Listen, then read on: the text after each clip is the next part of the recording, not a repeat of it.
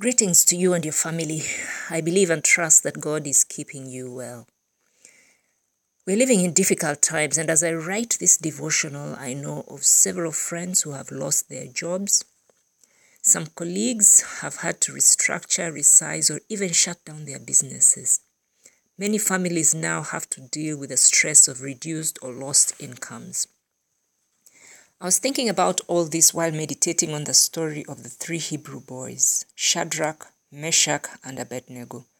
Their experience in the burning furnace is a remarkable story because it teaches us much about God's faithfulness and how we can survive and even thrive when faced with the fires of life.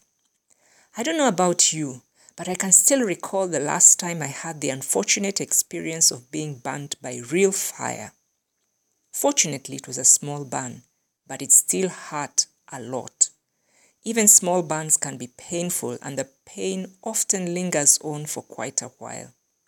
This is why the story of the Hebrew boys is fascinating. It goes against what we experience in the natural. Shadrach, Meshach, and Abednego lived as exiles in Babylon under King Nebuchadnezzar. It was tough being an exile in a country whose culture, religion, and governing systems were different from what they knew.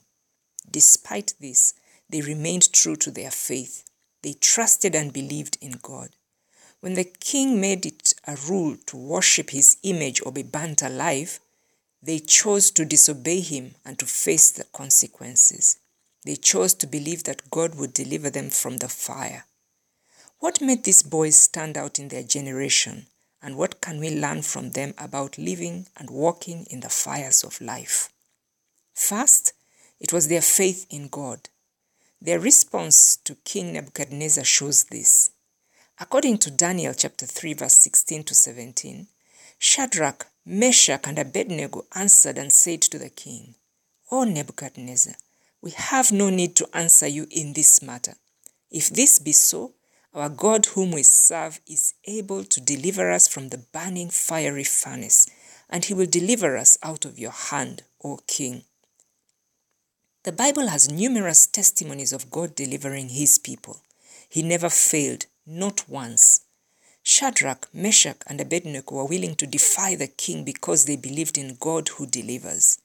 There is a notable difference between the Hebrew boys and Nebuchadnezzar's soldiers who threw them into the fire. While both were exposed to the fiery furnace, which was heated seven times over, the boys survived, the soldiers did not. God delivers those who trust in Him. Secondly, they were alive to the presence of God. When Shadrach, Meshach, and Abednego were thrown into the furnace, a fourth person manifested right then in the midst of fire. I believe this was Jesus. His name means Savior or Deliverer. It is amazing that the Hebrew boys were seen with Jesus unbound and walking in the midst of the fire. This is a picture of freedom and peace. In the midst of the fires of life, it is often tempting to react with anger, frustration, worry, and anxiety. However, the boys did none of this. Instead, they are free and at peace. When we are alive to the presence of Jesus, we can be at peace even in the midst of fiery furnaces. Jesus assured his disciples in John chapter 16, verse 33 I have said these things to you, that in me you may have peace.